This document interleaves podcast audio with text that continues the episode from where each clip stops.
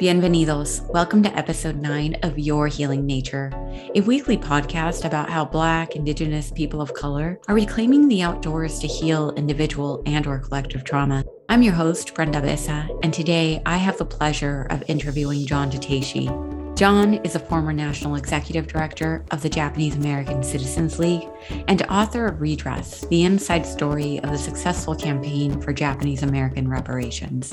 In this episode, we discuss John's root story, spending his formative childhood years as a prisoner at Manzanar, how traditional Japanese cultural values impacted the healing of the Japanese American community, his role in leading the fight for Japanese American reparations, and so much more. On a side note, the history of redress is long and complicated. This episode is an abridged version of a three and a half hour interview with John, which will be housed at the Manzanar National Historic Site in the coming months. We invite you to listen to this important history of healing and one that is ongoing with annual pilgrimages to the Soul Consoling Tower at the Manzanar National Historic Site. I hope you enjoy hearing John's story and the way he challenges us to rethink how healing can take place for our communities. Enjoy.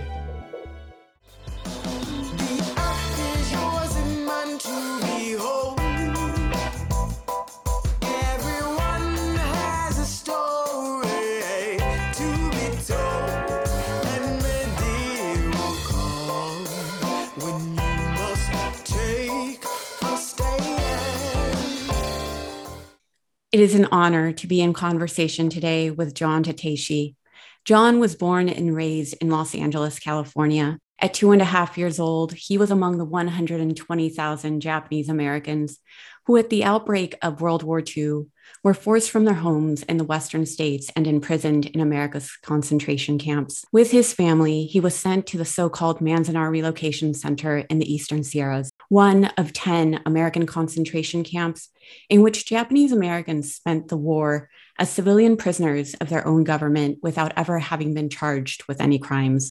After completing his master's degree and anxious for travel, he and his wife, Carol, moved to London, England, where they both taught and on academic holidays donned backpacks and hitchhiked through the continent. Three years later, they returned to the Bay Area, where John taught at City College of San Francisco and soon became involved with the redress program at the Japanese American Citizens League, the JACL, the nation's oldest and largest Asian American civil rights organization. In 1978, John spearheaded the JACL's redress effort to seek redress for the US government's wrongful imprisonment of Japanese Americans. In 1981, John left City College to devote himself full time as a JACL's principal redress lobbyist in Washington, D.C., where he worked tirelessly to bring restorative justice and much needed healing to the Japanese American community. John's efforts laid the foundation for what became a successful redress campaign that concluded with the passage of H.R. 442, the Civil Liberties Act of 1988 which provided an apology from President Reagan and Congress, as well as monetary compensation to the victims of internment. In 1999, John was asked to return to the JACL as its national executive director to undertake the challenge of shepherding the then 70 year old organization into the new millennium. He is the author of Redress, the inside story of the successful campaign of Japanese American reparations. Welcome to the podcast, John. Thank you. It's a pleasure to be here. Thank you. I am so glad to have you here. And we thought we'd start this episode a little differently because we have a shared story of how we met. So I'm going to start it and we're going to try, right, to tag team the story. well, I remember that we met in mid-October because I remember that day so clearly because it started at 12:30 a.m. for me. I was making my way up to Tumanguya, aka Mount Whitney, and I really thought that I would summit by 7 a.m. And by 6 a.m., I realized that's not going to happen for me. so I sat on a rock, watched the sunrise. And I remember just having this overwhelming feeling. And I think I told you this in an email where my original plan was to be at Manzanar Sunday, not that Saturday. So when I decided to come back down, I was very at peace with not summiting that day and just thought I really like I really just wanted to be at Manzanar that day. It was a really strange feeling that came over me. And I always think about that because I think, had I not left at that time, I would not have gotten to the historic site by 11 a.m., which is when you were there. And I was on my way to the Japanese gardens because I couldn't read the map the weekend prior to that, which I was at Manzanar as well. And I remember you being very surprised by that, that I was, I had been there two weekends in a row. And um, I approached you because I saw you in front of Mess Hall and you look from afar, I thought, this person knows the land. But I'm going to pass it on to you because you were there for a very specific reason as well. Well, I, you know, I would not have been there, um, except that I had gone to Los Angeles to do some filming for a French television station that was doing a documentary about uh, the wartime experiences of Japanese Americans. And so we were in Los Angeles for two days and then drove out to Manzanar. And it was the next morning that we went to, we were in Independence at a motel the night before, drove back to Manzanar that morning. And we were doing filming in some of the barrack uh, replicas of, of, barracks and uh, some of the scenes, especially the, the scene of uh, the mountains, the Sierras behind us. And um, they went off to do some other filming, and I had a break for about a half hour. And um, so I thought, well, I wanted to go back to where we had been because I wanted to check something. And I saw this young woman standing there looking, kind of looking lost, actually. And I remember, if I if I remember correct, you had a map, and I think I may have asked you, or one of us asked about direction. Can I help you with finding something? I, you know, I do know Manzanar because I'd been there a number. And well, I, I grew up there, but uh, after the camp had been uh, restored and, and funds had been put into restoring parts of it as a, uh, an historical site, I had been back to Manzanar uh, several times to give speeches or to do one thing or another. So I was familiar with the grounds, and I thought, well, it, this is you know it's large. It's one square mile. It's easy to get lost or not be able to find things. And i thought oh maybe i can help her. But yeah. that was the point at which we met. Yes that was the point because i I think I told you that I had talked to Rosemary Masters, who's one of the park mm-hmm. rangers, and she had explained the map to me. And I still, for the life of me, could not figure this out. And I expressed my interest to you in the Waiuli plant project. Mm-hmm. And you said to me, you know, the story is in redress, not the plant project. and and then we we started to engage in conversation and um and by the end of that conversation i you kind of oriented me and said okay this is where you need to go. And um and i said can i have a business card? And you said i don't think i have a business card. And you looked in your wallet and you said, This is my last business card. it still is my yeah. last business card, by the way. so, in many ways, I think this was just so meant to be. And so, you know, and the rest is history because then we just connected via email and here we are. Yeah, I, I, that story was the highlight of my 2021. Honestly, I came back and I Googled you and, you know, you had just mentioned redress um, just in passing during our conversation. And then when I came back and did research as to who you were and realized that you had written a book and that you were really one of the primary architects of the redress campaign, I was just blown away. And then we started to talk about you being on the podcast. And so thank you so much for making the time. No, oh, I'm so happy to be here. This is really a pleasure for me. Thank you.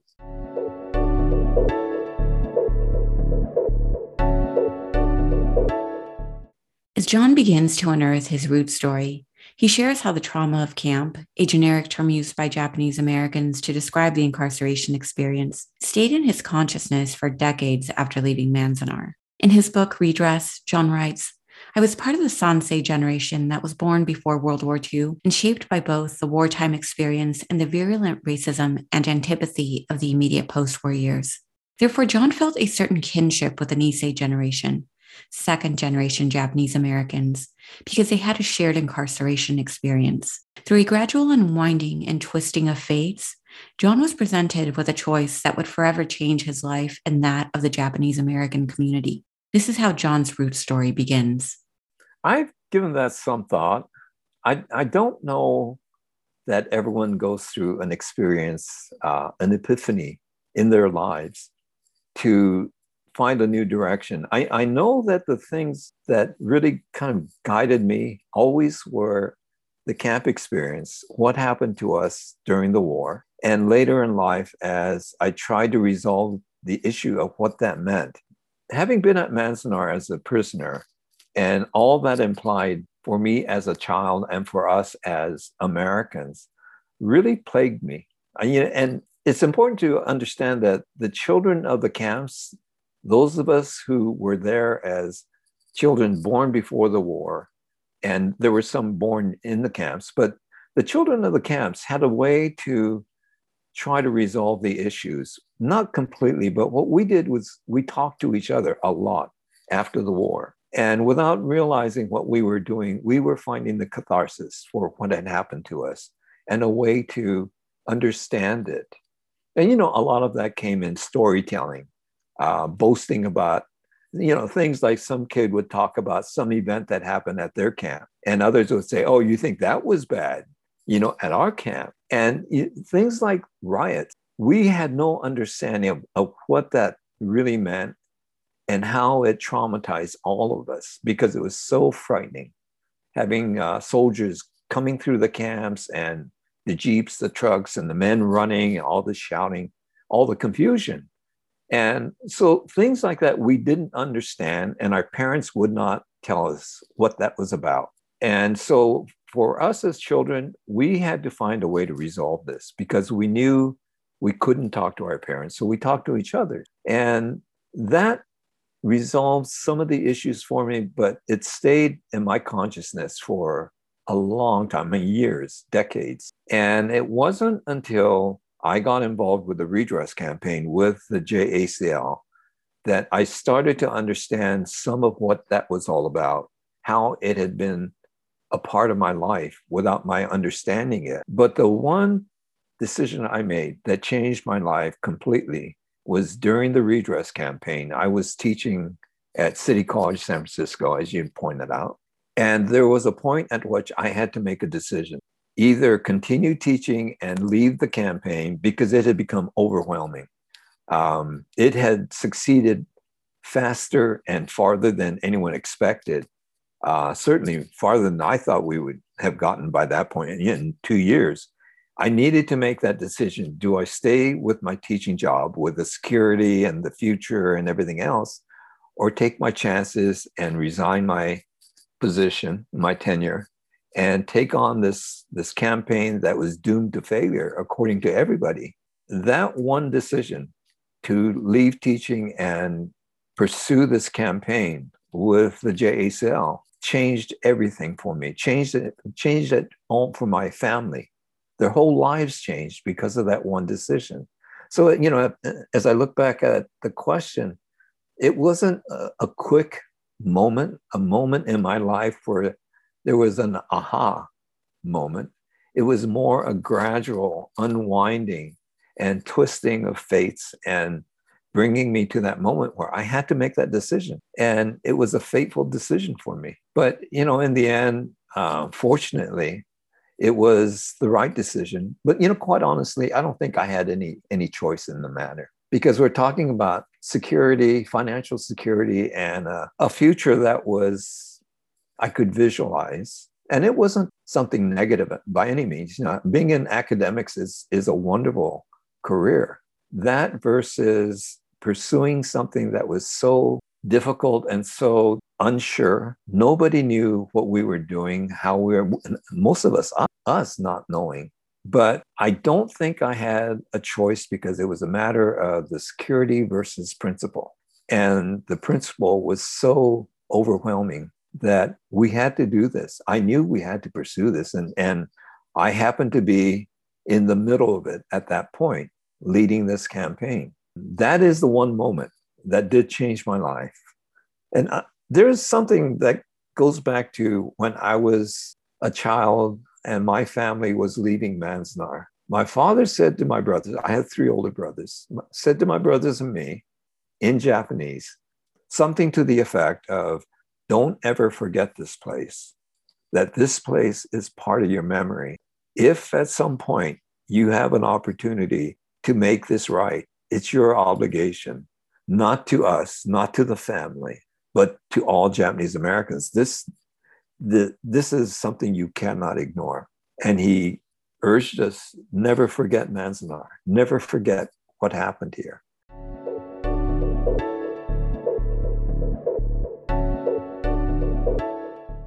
John never forgot his father's words. The Eastern Sierras became a space and place where, during his formative childhood years, he attempted to make sense of the complexities of his Japanese American identity. For John, Manzanar's barbed wire perimeter fence became a symbol between America and the exclusion of Japanese Americans.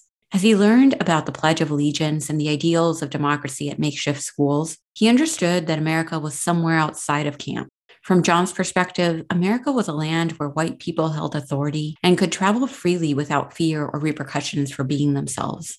John continues as he describes the confusion and contradictions he experienced. Ultimately, these experiences laid the foundation for his future activism and involvement with the redress campaign. You know, our, our block, Block 23, was at the back end of the camp, and we faced Mount Whitney and the Sierras the front of the camp was a long ways away, you know, one square mile. So it was almost a mile to walk to the front of the camp.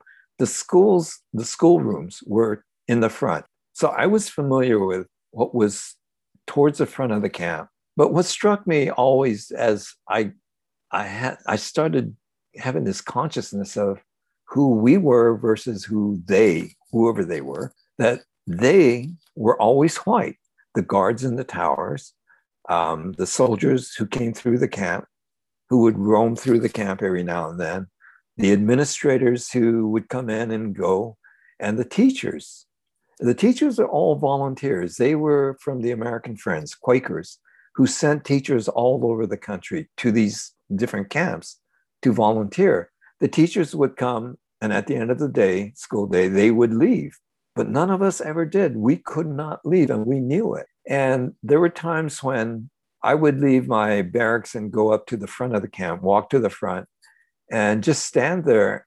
In some ways, I, I think I was trying to figure out why we were there because I would spend hours at that fence just standing there looking out. And Highway 30, 395 at the time was this lonely highway.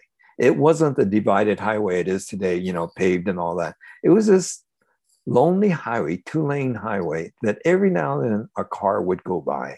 And the sound of this car coming down the highway, passing and going off into the distance really was such a, to me, such a lonesome sound going off to nowhere. But in my mind, that car is going to America because that was out there. That wasn't in here. And I noticed at one point, everybody in those cars is white it's you know you never see a Japanese person in there certainly. So for me, the the barbed wire became a symbol of the separation between America and who we were, because I you know I was already in school, and so we would do the Pledge of Allegiance. We would hear these wonderful stories about America, and I kept thinking, but that's not where we are. You know, we're at Manzanar. America is out there. And in fact, one day I was with one of my brothers and I said, I want to go there.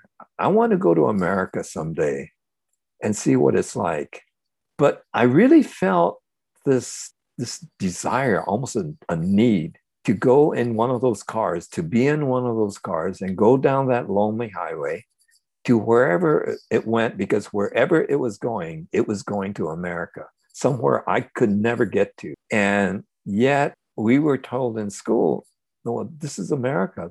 You know that you have you have all these opportunities that we're fighting for freedom and we're a democracy. All of the all of the things that children learn about living in America, how wonderful it is. But you know, I realized at, at some early point in my life, it's wonderful if you're not like me, if you don't look like me, because if you're Japanese, you're here with me.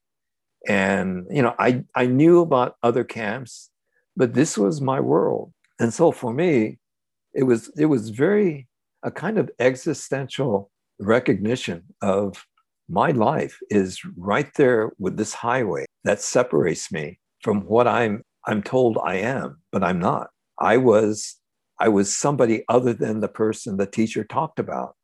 I was somebody who, by the fact that I looked the way I did, was stuck behind this barbed wire fence.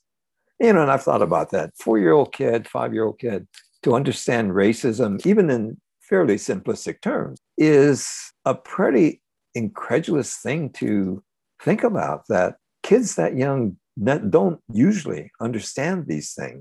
And it's not that I was brilliant or anything, it's just that very fundamentally, knowing that everyone who came and went was white, and everyone who's, who was stuck inside was someone who looked like me. And I understood that as for what it was, maybe not with the term of racism, but boy, it was certainly a, a reality I understood. And I understood it was dangerous to go out there. And I, you know, I was very fearful of America because to me, it represented my destruction if I were to go out there. And so while I longed to see America someday, it was with a sense of fear that I would go down there, you know, thinking I would never come back because the, the Nisei men who left, and I didn't know they were going off to war. Most of them never came back. And I would know that they were dead by um, the star in the windows of the barracks of, of the families. So to me, the idea of America was this abstraction, but something very alluring, but also very dangerous. And I don't know, you know, I don't remember what I felt when we left Manzanar of going to that place, other than very confused about what was happening. But I know, I remember very clearly while we were in that place, while we were in prison at Manzanar, this sense of, of a yearning to go to this land that people talked about, the teachers talked about, and the pioneers had gone to, and never realizing what that was all about, other than I was only allowed to be where I am because of who I am.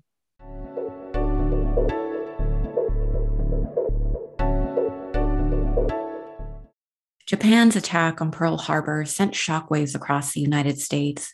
In response, President Franklin D. Roosevelt enacted Executive Order 9066, which authorized the imprisonment of all persons deemed a threat to national security. In the wake of Pearl Harbor, all persons meant Japanese Americans, as they were deemed a danger to the ideals of American democracy and suspected of holding allegiance to imperialist Japan, the land of their ancestry. The shame and guilt of being incarcerated simply because of their Japanese ancestry led the Japanese American community, especially those of the Nisei generation, to build a wall of silence about their wartime incarceration. John writes, in the long shadow that cast upon them, the Nisei turned to Gaman and sought to heal themselves in silence. But true healing never took place. How could it when we weren't able to even talk among ourselves about what we had experienced? When the trauma that results from such an experience is so disabling that we hide in silence, build walls to protect our psyches from the truths of who and what we had become and what we had endured. We were not technically casualties of war, and yet we were wounded. And as a community, we were disabled by our inability to articulate the experience and by our need to hide behind silence. And so I asked John, how did the traditional Japanese cultural values of Gaman and Shikata Ganai impede the Nisei from moving forward in their healing process? You know, there are, there are certain cultural values in the Japanese community, Japanese American community, that are so fundamental to who we are. And, you know, your values are what shape your behavior. You're guided by your values and you behave according to, to those values. For us, there were fundamental values that you could not ignore because, and especially with the kind of experience we went through, one of them, the view of Japanese, of Japanese culturally is that this idea of stoicism.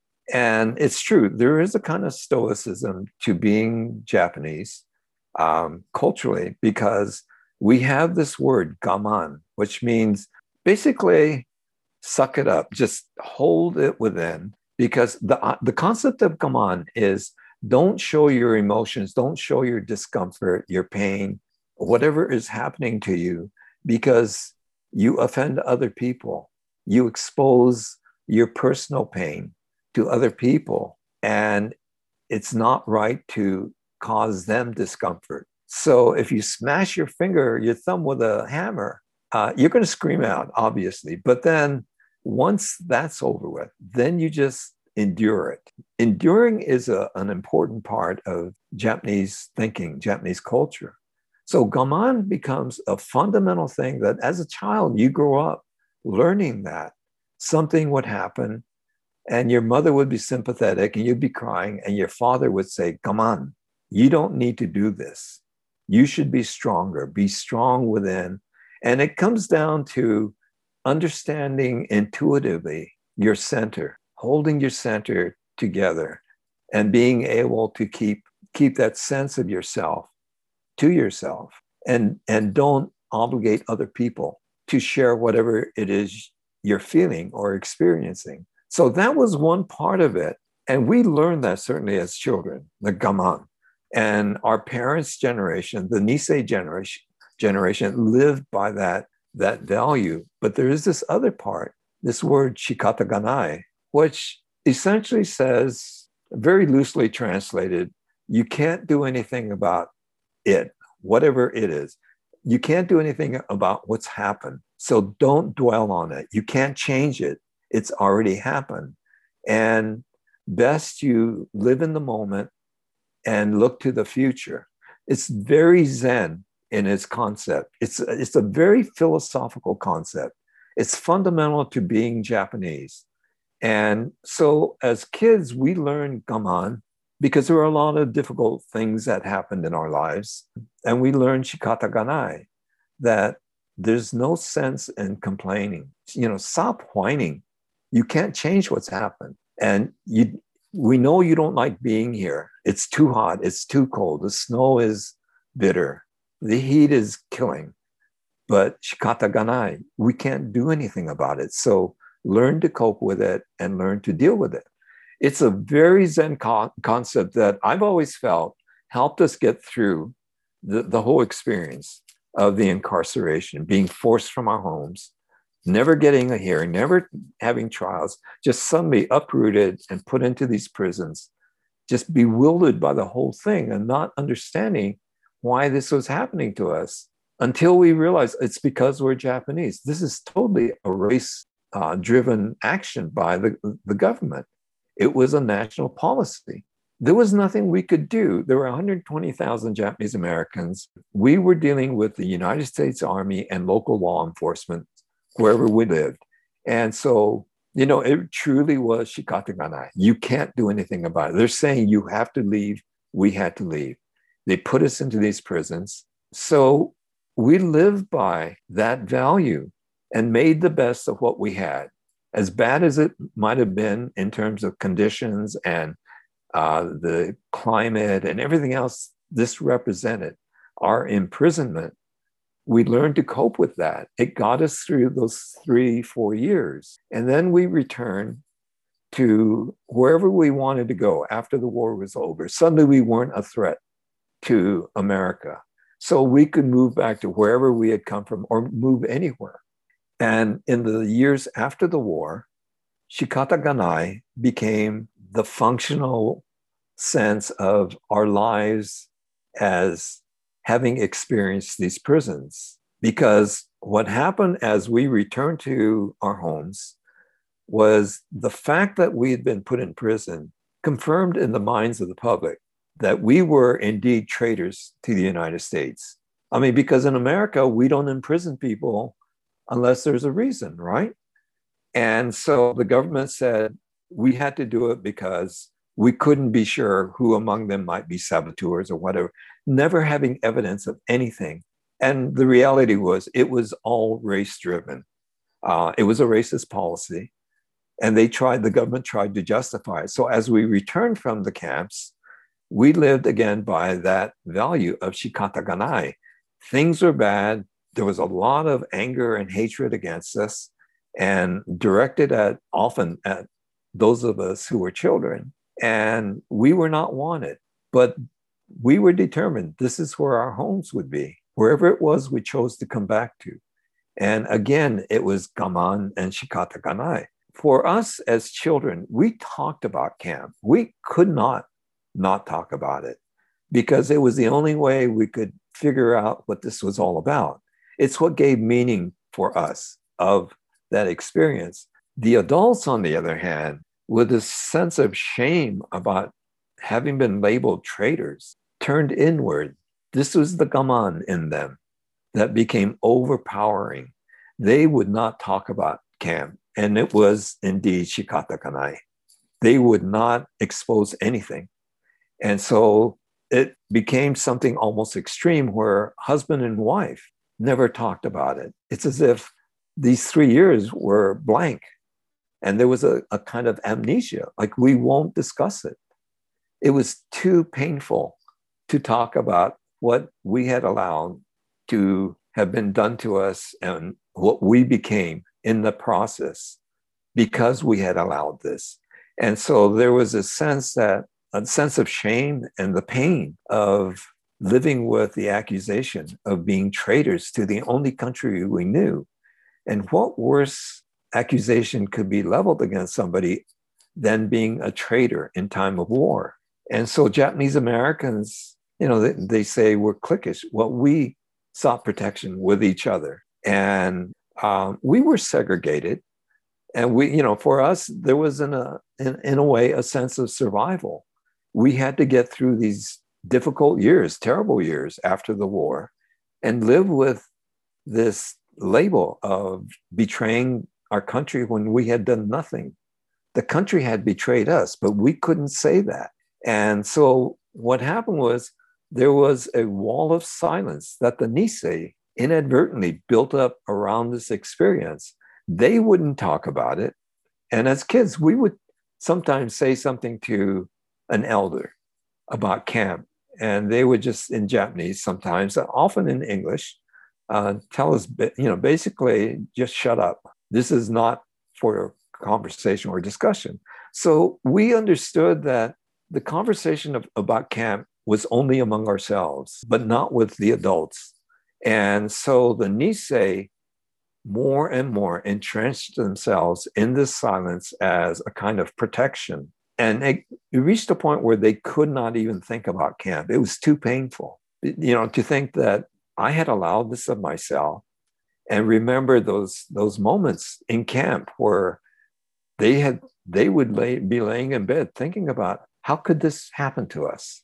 And the the alienation that it created within their psyches of who they are as a people as a very proud people and what they had allowed. And so over the years from the moment we left those camps they turned to silence as the only way they could deal with it. And, you know, it was repression, it was a kind of defensive, protective mechanism, but to the point that it was so detrimental to them that they could no longer even think about camp without the pain of it. And so, as they started having children after the war, say from about 1948, 49 through the 50s, they never told their kids about this. They never talked about it, and their kids never heard about it in the community. It was it was a non-subject, and so their kids would go off to college and hear about this experience of Japanese Americans being in these prisons and wonder what that was all about because they knew nothing about it. But you know, I, having grown up in a camp, having understood that I was there because I, and you know, at a very early age, I understood that the only reason we were there was because we were Japanese. After the war ended and we returned to the West Coast, it wasn't that we as children uh, could resolve everything because we couldn't talk to anyone other than our own friends among ourselves about the experience. We had friends who were Mexican who lived in our community. We had friends who were white uh, who with whom we went to school, if any of them came to, if we're sitting around talking and one of them would come and say, What are you guys talking about? We would never talk about it. We could not tell them about what we had experienced because, in the way our parents felt the shame of having been prisoners, we too felt that.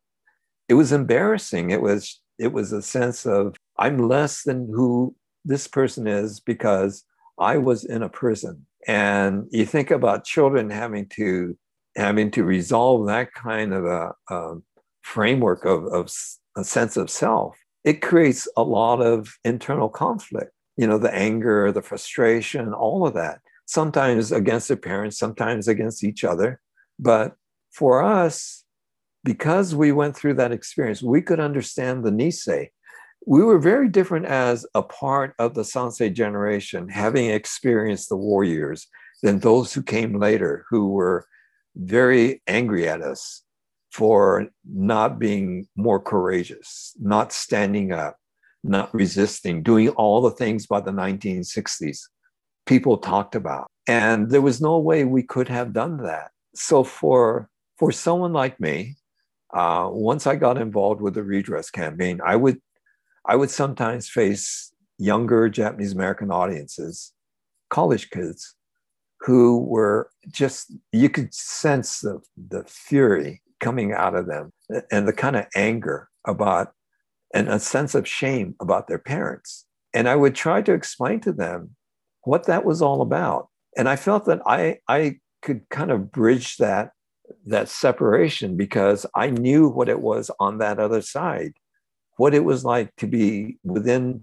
barbed wire fences and have guards up guard towers with soldiers looking down on you with rifles.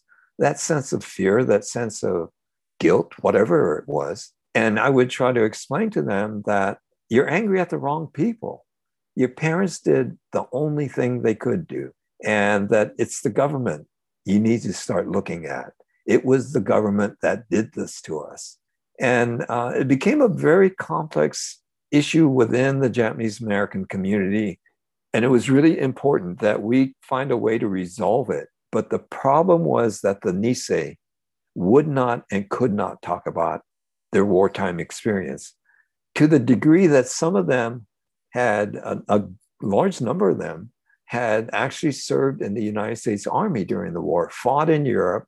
Some went to the Pacific, and they served this country in uniform during the war. A lot of them lost their lives, and still they could not deal with it. They wouldn't talk about that.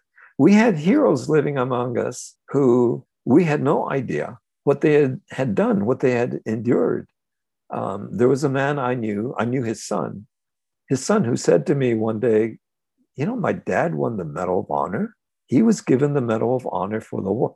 He said, Hell, I didn't even know he was in the army. I didn't know he was in a camp. And when this kid told me this, I, it, it just really hit me just how deeply that silence had to have gone in his parents' mind. Uh, because here was a, a, a, man, and you know, and I went to a, the, a ceremony at the White House where all these, well, there were 20 Japanese American soldiers whose Distinguished Service Cross medals were upgraded to uh, medals of honor. And I, I saw this man up there, and I didn't know him well, but I knew him. And uh, this little guy, he's five feet tall, maybe weighs 125 pounds, absolutely soaked. And the, the kinds of things he did during the war. And I think that little guy did that much. I mean, this guy was he was incredible. So his son, who was there, had very mixed emotions about this. Mainly, why didn't I ever know about this? My father is old and he's going to die soon. And for him, it was this sense that I've lost all these years of honoring him. And I pointed out, well, remember, there were about 10 years where you were angry at him. You need to make up for that 10 years. Forget the other parts of it. He chose the other part but you know this this became a really difficult issue for us in the community. There are so many different parts of that redress campaign that had to be sorted and resolved and the conflicts somehow brought together so that we can move forward. It was constantly trying to move this issue forward but a lot of it had to do with who we were as a people what our culture taught us and how it got us through things but how it also became an impediment to be are being able to move more quickly or move more easily into the part of the campaigns that we needed to head towards.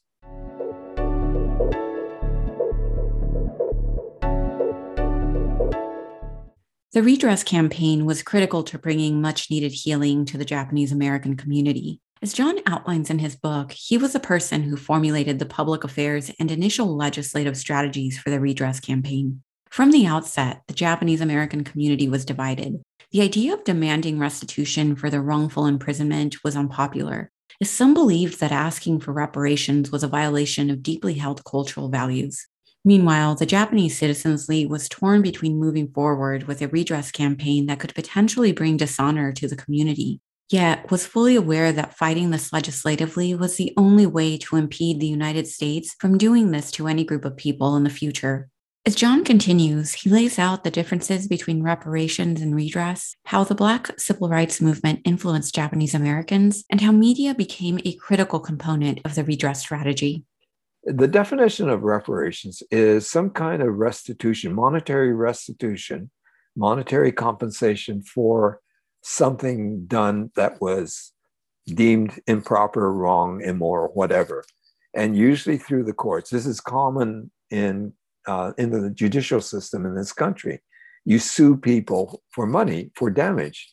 And um, that is monetary restitution. That's reparations in a political term. You're, you're trying to get money for a wrong committed. Redress has a much broader sense or a broader definition of rectifying the wrong, which could include reparations, but it's a way to undo the damage or to try to undo the damage by finding ways to resolve the issues that are created by the wrong that was committed. So the idea of redress is to address the policy or the action or the attitudes that are created by it and to reinform those things to change them, to create lasting change.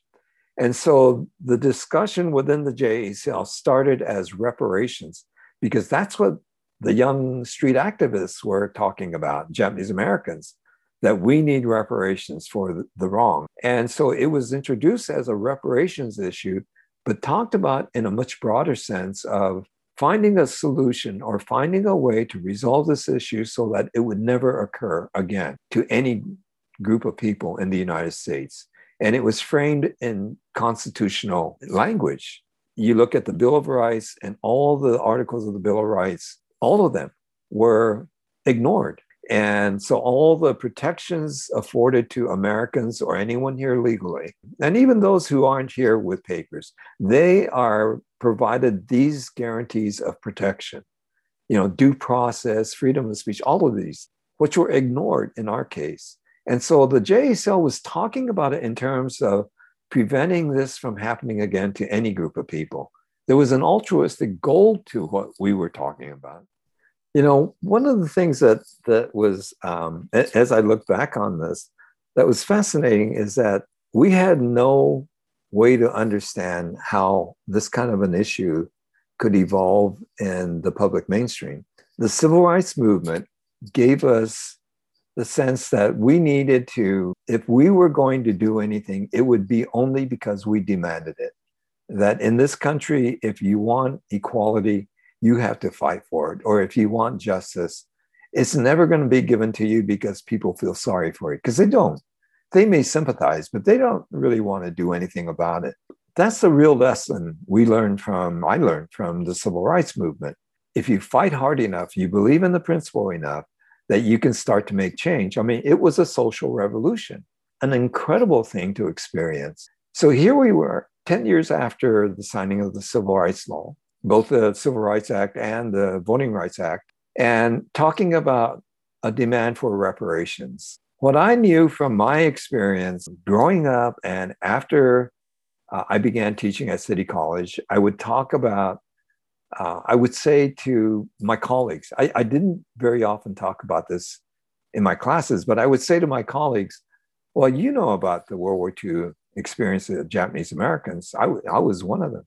And there would be this blank look in their eyes and and people saying what are you talking about especially those who came from the east coast so i would explain to them what happened to us and they were appalled they were shocked but i knew from earlier experience that the public didn't know anything about what happened to us because every now and then there would be something mentioned somewhere, some vague mention, and it would be skipped over because people didn't recognize that this was anything significant. So as I began exploring the media in the Bay Area, and keep in mind, this is the most liberal part of the country. This, this area always votes the most progressive, the most liberal. So, you know, it's, it's the most um, open minded about experience in America. What really struck me about the media in the Bay Area was not the fact that they didn't want to run anything about us. They didn't know anything about us. And the only thing the media ever ran were about the gang wars in Chinatown or about the US Japan trade relations and the trade wars and how Japan was really being unfair, creating this anti Japanese sentiment across the country. For us, it was the problem was that no one knew what happened to us. And most of the people who knew didn't care. And a lot of them thought, well, they should have done more to you. I mean, you know, nothing happened to you. You just were put in prison, then you're allowed to return. Difference between the civil rights movement and what we were attempting to do was the civil rights movement was an effort to change society, change societal thinking, to try to address these, these issues of racism in a very, very profound way. It wasn't an attempt to get reparations at all. It was to get recognition of the racism and the injustice and the lasting injustice being committed to Black people in the United States. Our situation, and everybody knew about, the, uh, about slavery as an issue. The problem for us is nobody knew about our experience during World War II. And so I saw this as the first obstacle we would have to overcome. We would have to inform the public and get the public to start to debate it. Even if they accused us and uh, saw us at, in a very negative light, it would at least start the debate.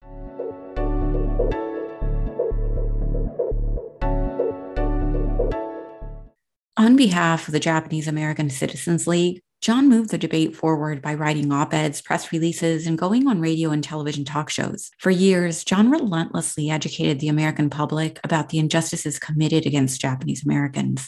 Slowly but surely, the story of America's concentration camps went from being local news to national news. As we continue, I asked John, how did seeking redress through a federal commission investigation afford the Nisei and the larger Japanese American community the opportunity to start the healing process through public testimony? You know, I would love to say that I had the foresight to understand that having the Nisei testify would serve a healing process. I didn't know that. I felt that they needed to talk.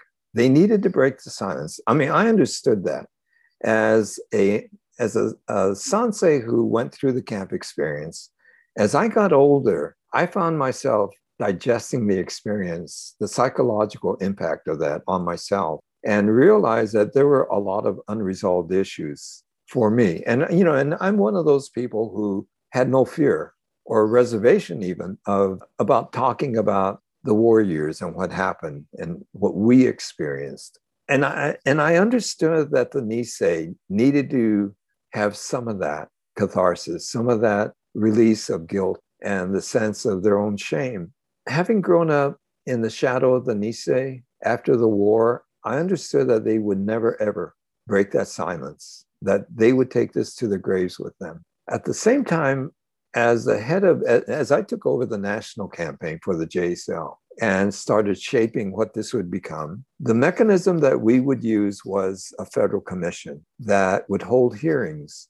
And the only reason I agreed to, well, not the only, but the major reason I agreed to accept that strategy, which was suggested to us by Daniel Inouye, he recommended this commission idea as he talked about the function of a commission, what we could accomplish with it, when he said, and you could hold public hearings in places like Los Angeles, San Francisco, Seattle, you know, wherever Japanese Americans live, I just suddenly saw this as the avenue that we would need to pursue. Because not only would this commission give us a, an official government report outlining why it was an injustice, but it would also give recommendations, but it would hold those public hearings. Um, to me, it was the, the one thing we needed more than anything else, but it was the one thing that would fail miserably without the Nisei speaking. So it was a really risky strategy. It was very controversial when we, the JACL, announced that this was our strategy. This was what we were going to pursue. We were accused of all kinds of things, but I knew, I was absolutely convinced this was the only way we would win this fight. And it was the only way the Nisei would find a voice, hopefully. And it was interesting because the initial reaction of a lot of the Nisei, both within the JACL, and keep in mind, you know, we had been debating this in the JACL for years.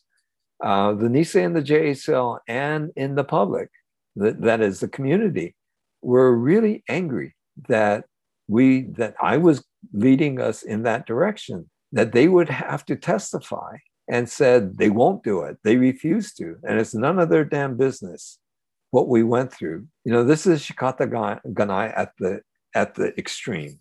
And but but what happened was as the commission evolved and got organized and we worked out a schedule and we announced what that schedule was for the hearings. And this is now 1981 where this is going to happen. Suddenly the Nisei realized this was their only opportunity. They were getting old and they would not have another chance to tell their story. And so then they wanted to testify. In fact, demanded they be allowed to testify. There are only so many days, so many hours in a day where these hearings could be held. So it was three days in Los Angeles, San Francisco, and Seattle and, and Chicago.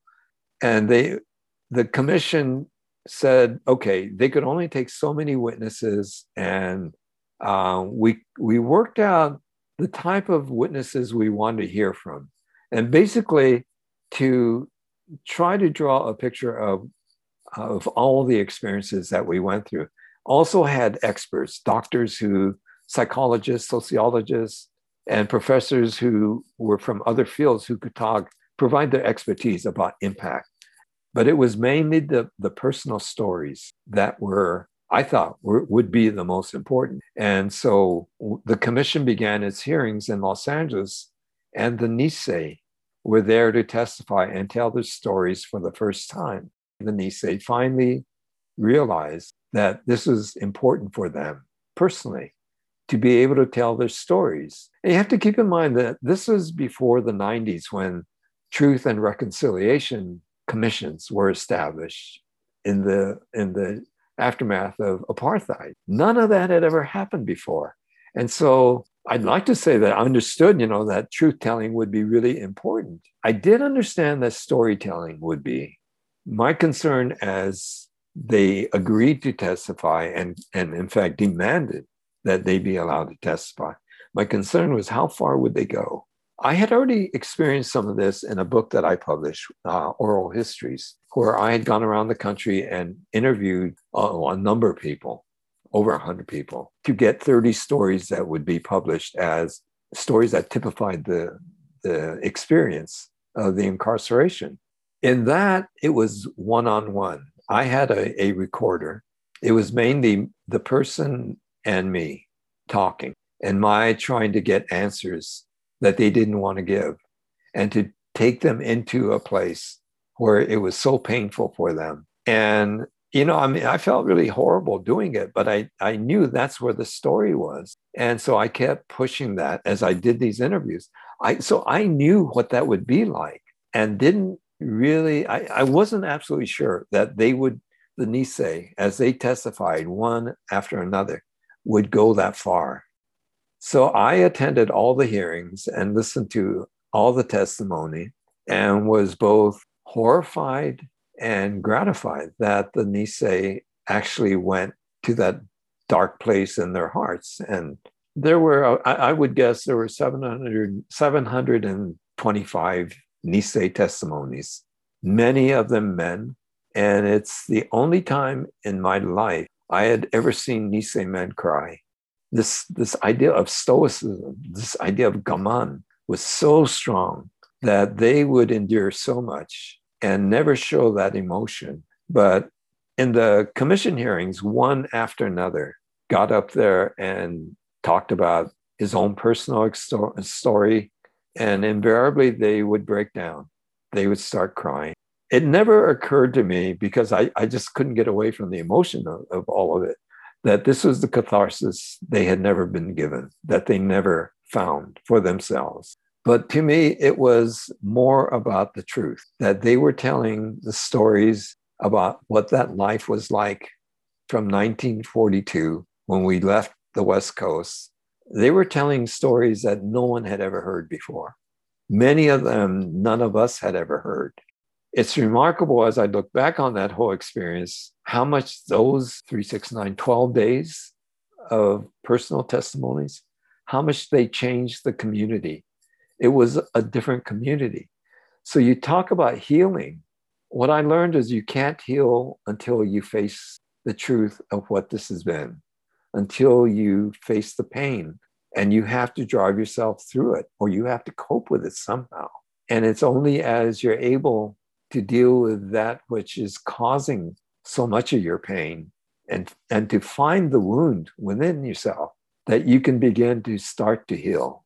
It takes years sometimes. Sometimes I would see people who testified a week or two later who seemed like different people, who somehow stood taller, straighter, who had who had a cloud lifted from over their heads, who became in some ways different people because of this. They were the lifeblood of the redress campaign. It would not have worked without their voice. And I realized as we were doing all of this, what kind of courage it took for them to break down that silence and to expose themselves. And I don't know, it, it was just, uh, for me, it was a remarkable experience.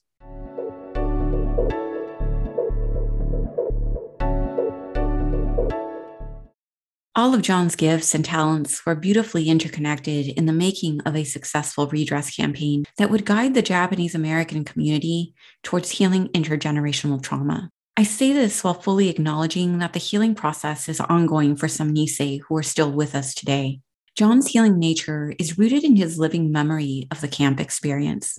This experience gave him the fuel to drive his activism and the ability to establish a bridge of understanding between the Sansei and Nisei generations. However, it is also clear to me that through his activism, John was attempting to work through his own unresolved feelings. So I asked John, at what point did you realize that your activism was an extension of your trauma? Quite honestly, I had no idea that I had this need to process the experience. Um, thought of myself as pretty aware of what's going on with me internally and who I am and what I am. Uh, I try to fool myself, obviously, at times, but I really didn't understand that this was something I needed to process personally. I was an English major, and one thing you do, uh, you know, in the way musicians need to write songs and, and play the songs and express what they're feeling. When you're an English major, you you choose that that discipline because you like language, you like the way language expresses certain things. And so writing to me was always a natural thing. I mean, it, it's what I would turn to often. And at one point, I started writing a lot of poetry. My wife saw some of it and she pointed out to me something that I didn't even realize I was doing, which was she said, You know, there's this image that shows up in your poems and it's like a tower. And i i was stunned by what she told me. Then i started writing more specifically about the camp experience. Everything i wrote was just really angry. And at one point i said to my wife i need to go to manzanar. I had not been since i was a kid. And she said oh okay i'll pack up the kids and you know when do you want to leave? And i said no i need to go by myself and so i drove down there and i got there late in the afternoon and i stayed down there for a couple days and that experience really really resolved something in my mind about the anger that i i what i started realizing was I wasn't sure who I was angry at anymore. Certainly not my parents. A lot of it towards the government for what it had done, but a lot of it towards mainstream America for the way they saw me and those of us who were in the camp and how they cared so little about those who didn't look like them, those who weren't white, those who weren't, weren't part of mainstream America, and that suffering meant nothing. When I got involved with the redress campaign, I did so because I felt a need for us to face this issue. And quite honestly, in my mind, always, camp was about the Nisei. It was always about what they had to go through and what they sacrificed for us, the Sansei, to protect us. And then after the war, to give us the life that we had. And we had a much better life than they did. Um, we didn't have the struggles that they did. And, you know, this is a, a generational thing, but they protected us psychologically also from what we had gone through and what that whole experience had meant to us and about us. So as I started my involvement with the JACL and with, with the, the campaign and my role in it, I constantly found myself having to, to work out certain parts of the emotion I felt and what we were doing, not to let the anger become the thing that would drive a decision ever. And I became much more political in the way I looked at what we were experiencing now versus the thing that made us experience it. And to have to take all the, the cultural conflicts that we were creating for ourselves, um, or that had been the thing that had had stood in our way, but had been the things that had given us the strength to experience all of this, and now became an impediment.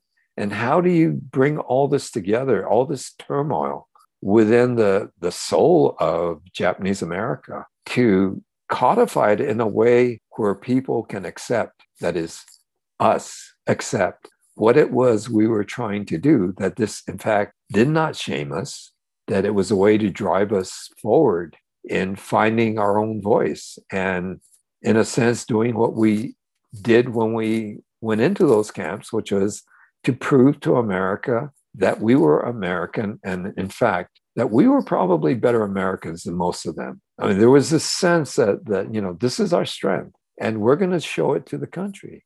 But for me, it was, it started with this need to articulate what the experience was personally, what I was experiencing in the turmoil I felt once we came back to the United States from England, which to me, you know, it was three years in England, total separation from the American part of me.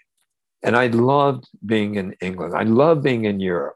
But I felt also a need to come back to this because this was unresolved.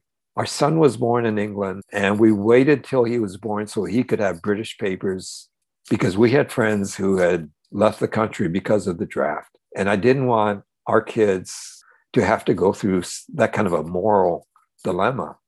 And so we waited till Stephen was born. We had British papers for him, returned, but we returned because we needed for us, my wife and I, to get back to what it meant to be Japanese American. We wanted our son to understand it. We wanted our kids to understand what that means because it was so important to us.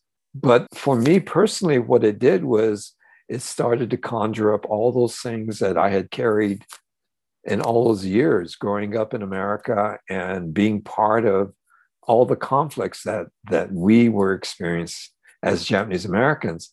And apart from all of that were those three years of a kind of psychological freedom. But coming back to it, I immediately started to feel that again. And so when the opportunity came for me to get involved with the redress campaign within the JACL, uh, I welcomed it because it was a way to further the resolutions that I think we all needed.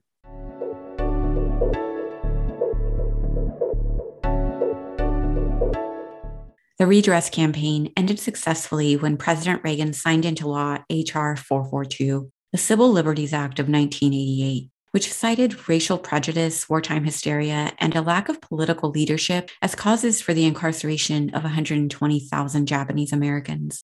At the beginning of the campaign, John was solely focused on reparations because he believed that words could only heal so much. He genuinely thought that words are cheap and apologies from politicians are meaningless. However, his perspective evolved over time.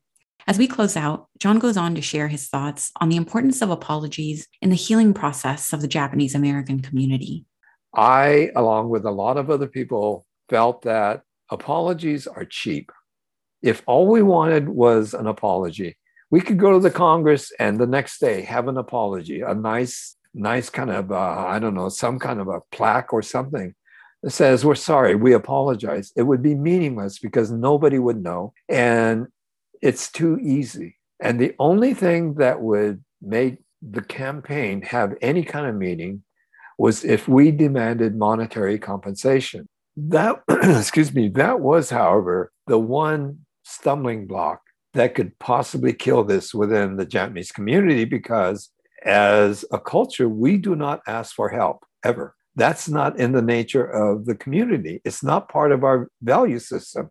We struggle, we, we make our own lives. And so demanding money was such an American thing, and, and but very foreign to us as a culture, as a, a subculture of America.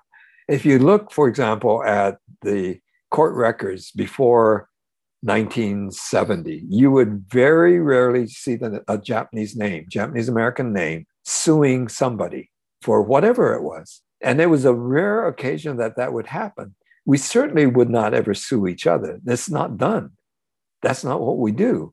It, it is now, but it wasn't in those days. So the idea of demanding money was, was so antithetical to who we are as a people. But I was absolutely convinced that until we demanded money, this campaign would never evolve beyond a conversation within our four walls. And so we adopted, the JACL adopted that resolution to say $25,000 and the trust fund, but eliminated the issue, the question of apology, because we all said if those three things are on there, what we'll get is the apology and the other two would be wiped off. So we said, we're going to force the, the Congress to face the issue. That was the launching point of the campaign. I took those, that resolution and those two items, put it into a press release, and sent it to every major media outlet with a reaction of shock and horror of these newspaper editors saying, Who are these people? Who do they think they are to demand this kind of money? And what are they talking about? And what they're demanding is unreasonable. And as expected, all the reactions were negative.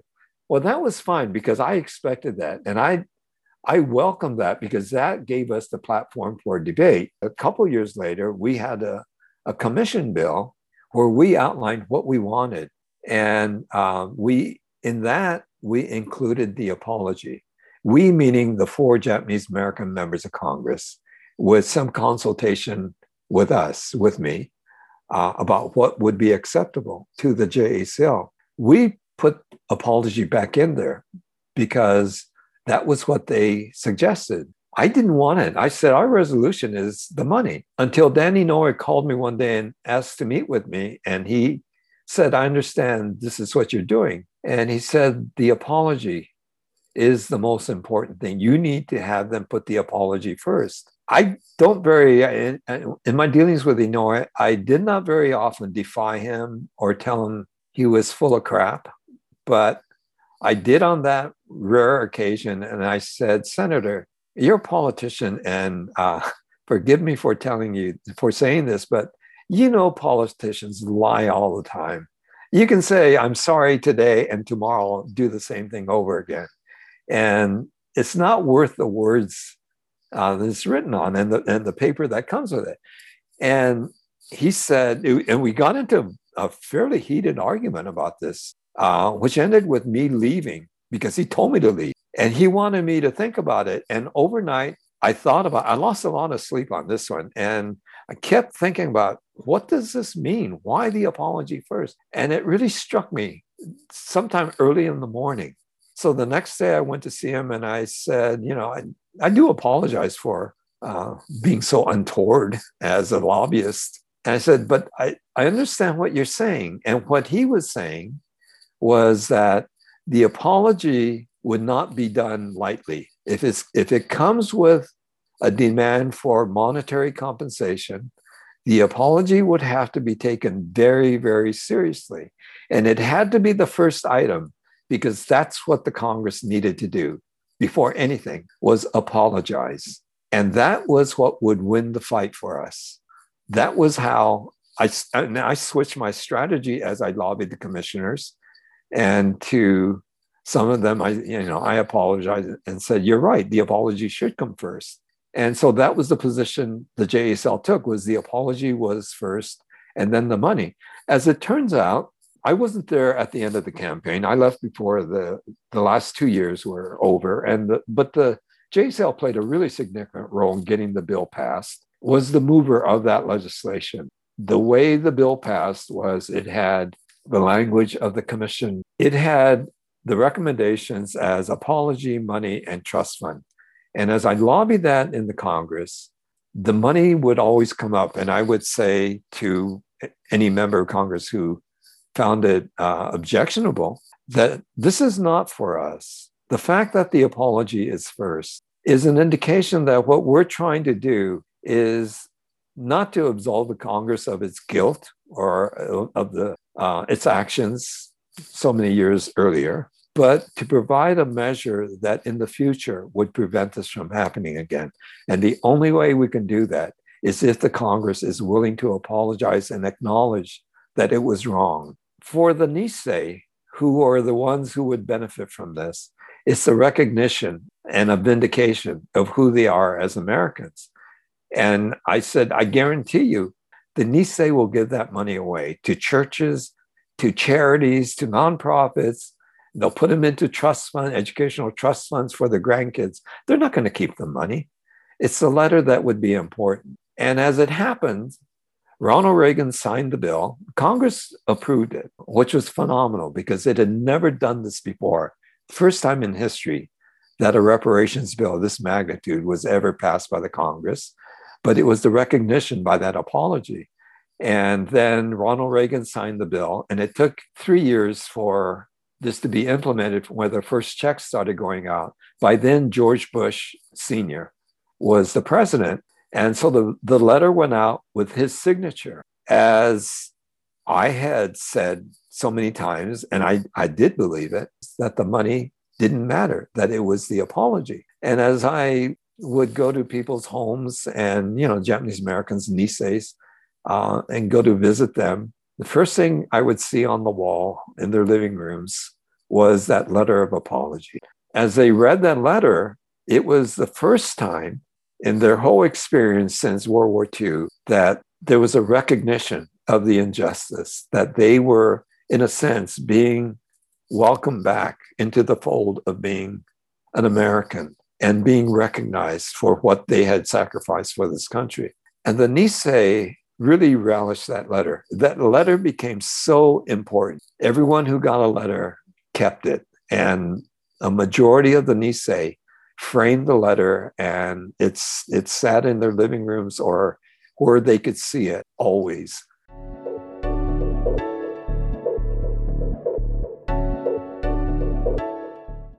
Before signing off, John leaves us with words of wisdom to help us on our journeys to learn, unlearn, and relearn how to center healing in our lives.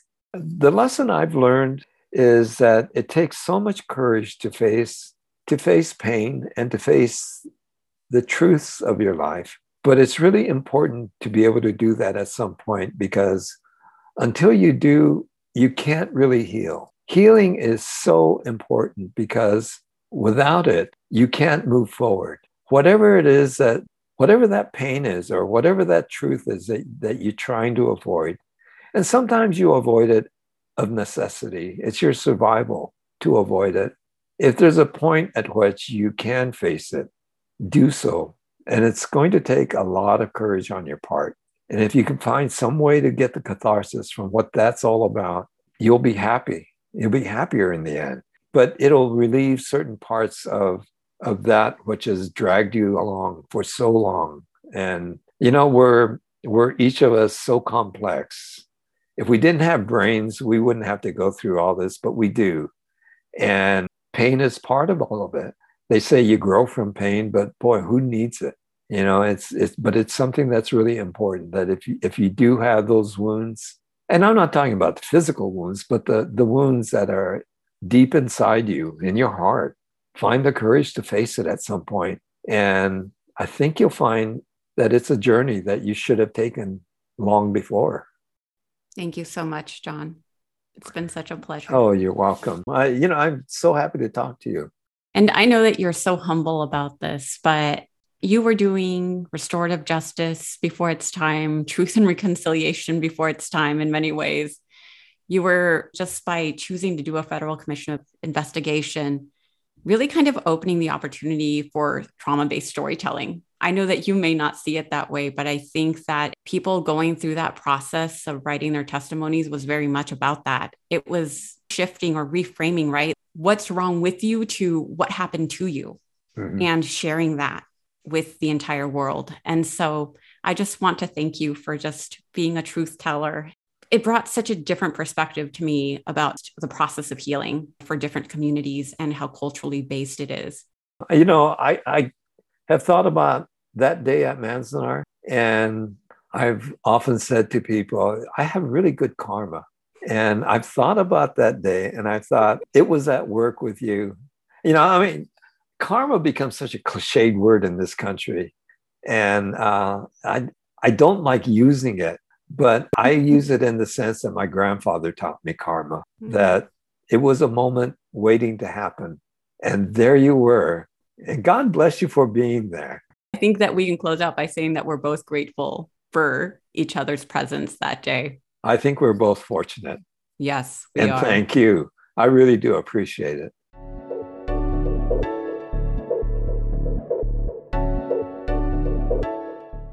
The story of the Japanese American community and the redress campaign reminds me of a quote by the curandera and national best-selling author Elena Avila, who once said that sometimes the longest journey we take is the 16 inches from our head to our heart. The journey to seeking redress was a long one. For 18 years, John debated and educated the American public as he strategically laid the foundation for the long, arduous healing journey ahead. But for the Nisei, the road to breaking their silence was even longer. There was a span of 35 years from the closing of the last internment camp to the federal commission investigation hearings that took place in 1981. Milagros Phillips, author of Cracking the Healer's Code, a prescription for healing racism and finding wholeness, argues that healing doesn't take long, but preparing to be healed, accepting you can heal, and being able to trust that you are healed is what takes time. She believes that to heal from racism, we need to understand we don't know what we don't know. It is about putting new knowledge and awareness in the place of old ideas. It is about gaining information that helps us understand the conditions that led to internalized racial conditioning and gives us tools for transformation, healing, and accessing wholeness. In many ways, John's work with the Japanese American Citizens League did just that. The years he spent fine tuning his media strategy at the local level led him to masterfully craft a compelling story that eventually reached a national audience and the nation's highest office. Unbeknownst to him, this is how he started to prepare the collective Japanese American community for the healing that was yet to come through the Federal Commission investigation. Despite deeply held cultural values, the Nisei found the courage to come forward and give voice to the trauma they experienced at the camps and in the post war years. They broke their silence through public testimony for the world to witness, thereby transcending the barbed wire fence. So many of us recreate and find healing in the Eastern Sierras. But do we truly take the time to listen to the stories held by the land and by those that came before us? Do we truly connect? In honor of my serendipitous connection with John on Northern Paiute and Western Shoshone land, and in the spirit of Japanese American activism, I leave you with Yuri Kochiyama's words. Unless we know ourselves and our history, and other people in their history, there's really no way that we can really have a positive kind of interaction where there's real understanding. Thank you all so much for listening. Thank you so much for sticking with us through the entire episode. If you'd like to learn more about the Redress campaign, I highly recommend John Tateishi's book, Redress The Inside Story of the Successful Campaign for Japanese American Reparations. You can purchase it directly from Heyday Books. Link is in the show notes. In the coming months, my full length podcast interview will be housed at the Manzanar National Historic Site Archives. If you'd like to learn more, John and I invite you to check it out. A big thank you to Rosemary Masters, Sarah Bone, and Patricia Briggs at the Manzanar National Historic Site for their assistance and guidance at various stages of this episode. In the show notes, you will also find John's website and resources to learn more about this important part of American history. To remain connected, please follow us on Instagram at underscore your healing nature or email us at info at yourhealingnature.com. Lastly, I'd love for this podcast to be as collaborative as possible. Therefore, BIPOC community, if there's a topic, theme, or guest you'd love to hear from as it relates to healing trauma in the outdoors and or rethinking the outdoors, please let me know. Mil gracias. Until next time, keep walking in sunshine.